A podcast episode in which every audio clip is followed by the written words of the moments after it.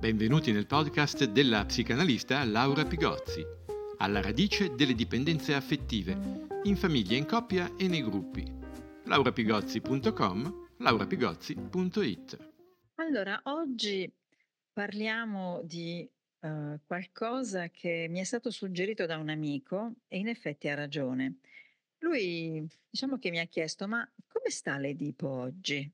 Ecco appunto, l'Edipo oggi non sta affatto bene. Comincio questa nostra chiacchierata da una cosa molto semplice che ho postato questa mattina sui social e che è una, mhmm, diciamo, un manifesto che ha girato molto per i social raccogliendo un sacco di like, un sacco di applausi e quindi io ho voluto ripostarlo con qualche commento. Allora vi leggo innanzitutto il manifesto. A un anno Mamma a 5 anni. Mamma ti amo a 9 anni. Mamma ti voglio sempre vicina. A 16 anni. Oh mio Dio, come mi fa incazzare mia mamma. A 18 anni. Voglio andare via da questa casa. A 25 anni. Mamma, avevi proprio ragione. A 30 anni. Mamma, come vorrei tornare a casa. A 50 anni. Non voglio perdere mia madre. A 70 anni. Donerei qualunque cosa purché mia madre fosse qui con me. La mamma è una sola e unica. Ecco, naturalmente io su questo manifesto ho segnalato le due età, 16 anni e 18 anni, come grandi momenti della soggettivazione di un essere umano e poi invece dai 25 ai 70 mi sembra che questa soggettivazione sia andata un po' fallita. Allora, che cosa, che cosa, di, cosa si, può, si può dire di questo manifesto? Si può dire che questa figlia che scrive sembra quasi, posto che esista naturalmente, no? forse è uno, un'operazione a più mani, però non è mai diventata donna, non sa far fronte alle diverse situazioni della vita, ma eh, resta agganciata all'origine come unico punto di orientamento. Ora, il problema è che se una donna si definisce nelle varie età della vita, solo in riferimento alla madre, è come se avesse proprio perso un po' la bussola, perché di bussola in realtà ne ha tenuta una sola, cioè cosa voglio dire? Voglio dire che gli altri per lei sono passati assolutamente in vano. Ecco, quindi esiste un, di questo manifesto esiste anche uno uguale per, per il papà. Ma la, la cosa non cambia. È sempre un Edipo malato, è un Edipo che non sta bene, è un Edipo che, non, che ci fa capire come non si può misurare l'amore per un genitore da un attaccamento immodificato. Un, un, attac- un attaccamento che è lo stesso che avevamo da bambini e lo stesso lo abbiamo ancora da adulti. Questo è un amare male, perché non è un amare, è avere bisogno della mamma, avere bisogno del papà. Forse anche da questi genitori siamo stati amati male, perché forse siamo stati solo un oggetto del loro bisogno. Ci sono oggi molti genitori che sono innamorati dei propri figli e quindi che cosa fanno? In realtà realizzano l'Edipo e quindi l'Edipo muore. Mi spiego. L'Edipo funziona se è operante, ma quando è operante? Quando è un tabù. Se non è un tabù, non è operante. Quindi se realizzo l'Edipo, lo distruggo, perché il complesso di Edipo è lì a dirci che esiste per tutti un tabù rispetto al genitore. Ora, diciamo che uno dei modi più terribili in cui il plus materno genitoriale esprime la propria intolleranza alla castrazione, perché è ovvio che il complesso di Edipo non è altro che una castrazione. Allora, uno dei modi più terribili in cui questa castrazione non viene, eh, viene totalmente disattesa è per esempio la condivisione del letto, il co-sleeping. L'abbiamo già fatta una puntata di questo podcast sul co-sleeping. Ecco, nel dormire con la madre il bambino appaga il suo desiderio di possederla, desiderio che riguarda tra l'altro, attenzione, i bambini di entrambi i sessi.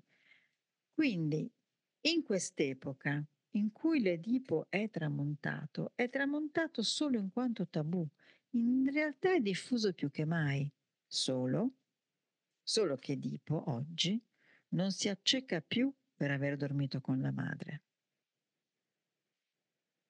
Soddisfarsi della madre e la madre soddisfarsi del bambino, stare appiccicati insieme, diciamo che fa chiudere il desiderio. Perché? Perché il desiderio sta nella perdita. Desiderare è un rilancio infinito. L'Edipo esaudito dissecca il desiderio. L'Edipo esaudito, dormiamo insieme, stiamo insieme, ci abbracciamo, a volte con atteggiamenti francamente un po' incestuosi, che però sembrano ammantati di un grande amore. Esaudire l'Edipo è esaurirne la forza. Ora, ma questa forza è quella che ci tiene in vita, perché è quella che ci fa desiderare.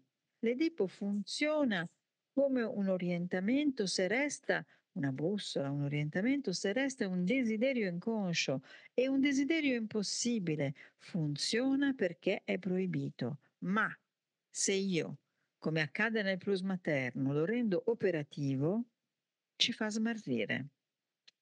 Faccio un piccolo racconto racconto di un sogno di una paziente, una paziente che era figlia di un padre, di un padre pigmalione. Eh? Un padre pigmalione è un genitore plus materno perché ti vuole costruire come vuole lui. Una madre pigmalione, un padre pigmalione, un genitore pigmalione ti uccide perché in realtà ti vuole modellare. Eh? Pigmalione era uno scultore, infatti. Allora, eh, questa paziente una, una notte sognò di camminare con i grossi piedi del padre, grossi piedi del padre che si confondevano con quelli del marito. Ora, questo sogno le arrivò proprio in alcuni giorni particolari, in un giorno in cui stava realizzando, in giorno in cui stava realizzando con chiarezza di aver dato al genitore una sorta di procura generale sulla propria vita. Allora, i piedi oniricamente evocano Edipo. Allora, Edipo, eh, sapete che Edipo significa eh, uomo dai piedi gonfi, eh? e dai piedi gonfi significa, perché, perché aveva i piedi gonfi? Per le ferite che, eh, dato che insomma il padre Laio lo, lo aveva esposto sul, esposto sul monte Citerone l'aveva incatenato per i piedi perché non avesse scampo e quindi lui ha i piedi gonfi, ha i piedi feriti. Allora, questi piedi abnormi sono un Edipo abnorme, un Edipo fuori misura eh? e in effetti è stato quello tra questa mia paziente e il padre un Edipo fuori misura. Quindi qui Cos'è che non c'è stato? Non c'è stato un passaggio, un distacco da questo Edipo, una, una elaborazione di questo Edipo per cui lei potesse stare sui propri di piedi, potesse uh, scegliere una direzione, non camminare con piedi di altri, mm, potrebbe, poteva rischiare l'autonomia. Invece il genitore Pigmalione vuole i figli un po', come dire, dotati di animazione, sì, ma come automi non come figli autonomi. Quindi li vogliono perfetti, conformi. Hm? Un altro sogno che riguarda sempre un Edipo è questo. Una sognatrice sogna un'atmosfera intima, familiare, un quadretto idilliaco, ma in questo quadretto idilliaco improvvisamente appare un dettaglio macabro, rivelatore. Suo fratello, nel sogno, non può e non vuole venire a tavola perché ha una malattia ai piedi, ancora i piedi, ancora Edipo. Mm, questi piedi sono riempiti di piaghe purulenti, piaghe che li fanno puzzare orribilmente. Ora il fratello di questa sognatrice in effetti viveva ancora con i suoi genitori pur avendo un'età piuttosto adulta. Quindi la sua malattia ai piedi rimanda proprio all'etimologia di Edipo, come abbiamo visto, ed è una metafora di quell'attaccamento edipico mai elaborato. Ora, se non c'è distacco, tutto marcisce. La puzza edipica è la verità della bella scenetta familiare intima. La sognatrice commenta, il figlio è marcio. Quindi i figli marci sono quelli che hanno, possiamo dire, preferito l'obbedienza all'indipendenza. Un'altra scenetta edipica. Questa invece è una cosa vera, non è un, un sogno, una cosa che ho visto. Eh? Era una sera d'estate, in vacanza, eh, musica e balli nella piazza del paese, del paesino, molto carino, e vedo due donne, una una bella donna non più giovane, in mezzo alla pista, che stringeva con eh, mani amorose, con movenze sensuali, con abbracci, con occhi languidi, con espressioni estasiate, sguardi complici, una giovane donna che contraccambiava seppur timidamente. Allora, in un primo momento, nell'oscurità, ho pensato che si trattasse di una coppia, di una coppia omosessuale che ballava. Poi, invece, però, la persona che mi accompagnava e che conosceva le due donne mi ha rivelato che le due donne erano madre e figlia. Quindi la prima, la, la, la prima volta che ho visto questa scena, quindi la, la scena in un primo tempo era perturbante, sì, ma per il suo carattere erotico era un bell'essere perturbante. In realtà, dopo la rivelazione del loro legame di parentela, è risultata una scena francamente sgradevole. Allora, che cosa dice Lacan del complesso di Edipo? Eh, lui dice che non è unicamente una catastrofe, nel senso che è chiaro che il bambino è innamorato di un oggetto impossibile e allora cosa facciamo? È catastrofico. Quante volte poi nella vita adulta ci è capitato di innamorarci di oggetti impossibili? Guardate, questa cosa capita spesso a chi ha avuto un Edipo realizzato eh, si innamora di oggetti impossibili, cioè chi è stato molto esposto all'Edipo, chi non ha sciolto questo complesso edipico, spesso nella vita adulta si innamora di oggetti impossibili che mimano appunto il primo oggetto impossibile. Allora, riprendiamo Lacan. Dunque, Lacan cosa dice? Non è solo una catastrofe, eh, l'Edipo, perché? Perché attraverso la rinuncia di quell'oggetto si può istituire il fondamento e la base della nostra relazione con il mondo e con la cultura.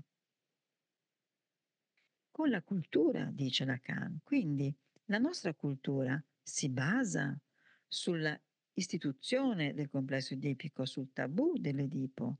Quando questo tabù non c'è più, non solo diciamo, i eh, figli non riescono troppo ne nelle relazioni, fanno confusione, creano legami tossici, simbiotici, eccetera, ma non funziona più il nostro mondo, non funziona più il pensiero, non funziona più la cultura. Capite che il complesso di di Edipo è un tempio che tiene sulla nostra casa, la casa di tutti, non la casa di ciascuno, la casa collettiva.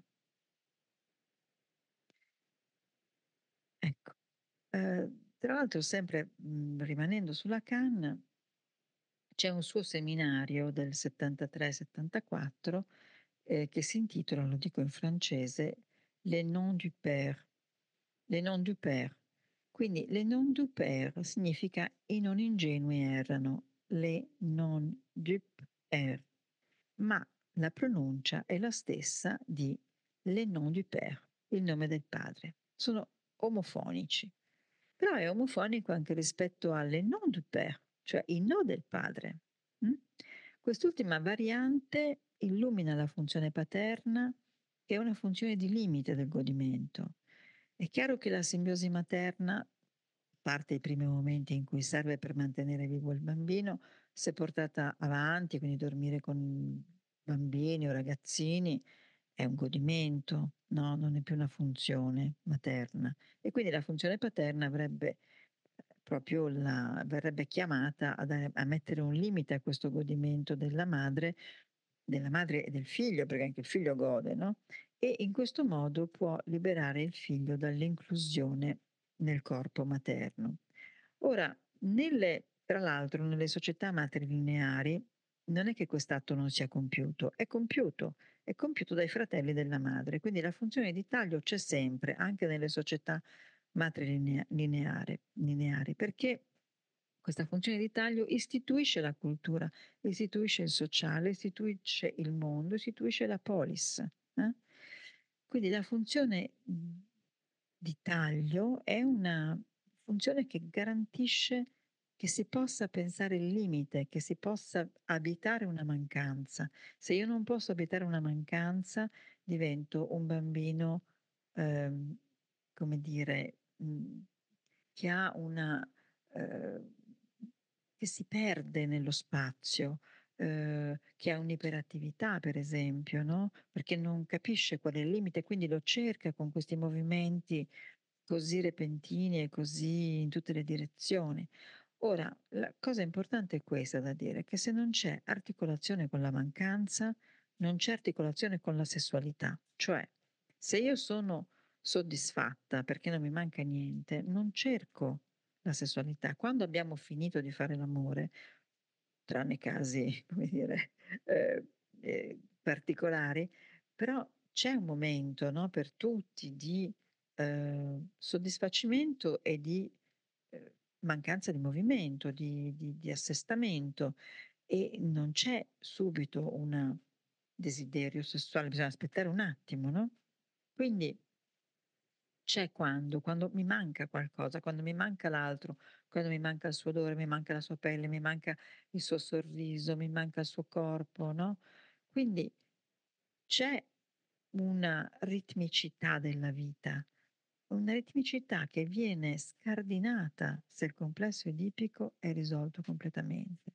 Quindi se non c'è questo ritmo tra il vuoto e il pieno, tra il limite e la soddisfazione totale, tra l'abbondanza e la penuria, e come mhmm, tra la turgescenza e la refrattarietà, tra l'acme e la scarica, c'è un ritmo della vita. Eh? Allora la funzione paterna, le non du père, eh, è questa funzione che garantisce che ci sia un oggetto perduto, la madre, che solo perché perduto in quel momento può funzionare da mancanza, cioè da polo del desiderio, da polo che suscita anche il pensiero, da polo che suscita il movimento, il movimento non quello irragionevole no? Del, dell'iperattività, ma il movimento dell'andare. Vado a cercarmi un'altra donna, eh? perché la mia, la mia madre è un oggetto perduto deve essere così. Allora io sono d'accordo, e qui concludo, con lo psicanalista francese Mustapha Safouin, che scrive questo. Lui dice, la mia tesi è che il complesso di Edipo costituisce, in linea di massima, la colonna vertebrale della funzione socializzante della famiglia. Fine della citazione. Allora possiamo dire che cosa? Che una civiltà post-edipica, cioè una civiltà dove l'Edipo non sta bene perché è, non è più un tabù, quindi una, società, una civiltà che è privata dai suoi tabù fondativi, proprio come quello non scritto per cui il figlio non dorme con la madre, ma il padre che dorme con lei, quindi una civiltà senza un tabù fondativo che è quello dell'Edipo non offre né sostegni alla famiglia, né allenamenti alla socialità dei figli. Grazie. Avete ascoltato il podcast Alla radice delle dipendenze affettive, in famiglia, in coppia e nei gruppi. laurapigozzi.com, laurapigozzi.it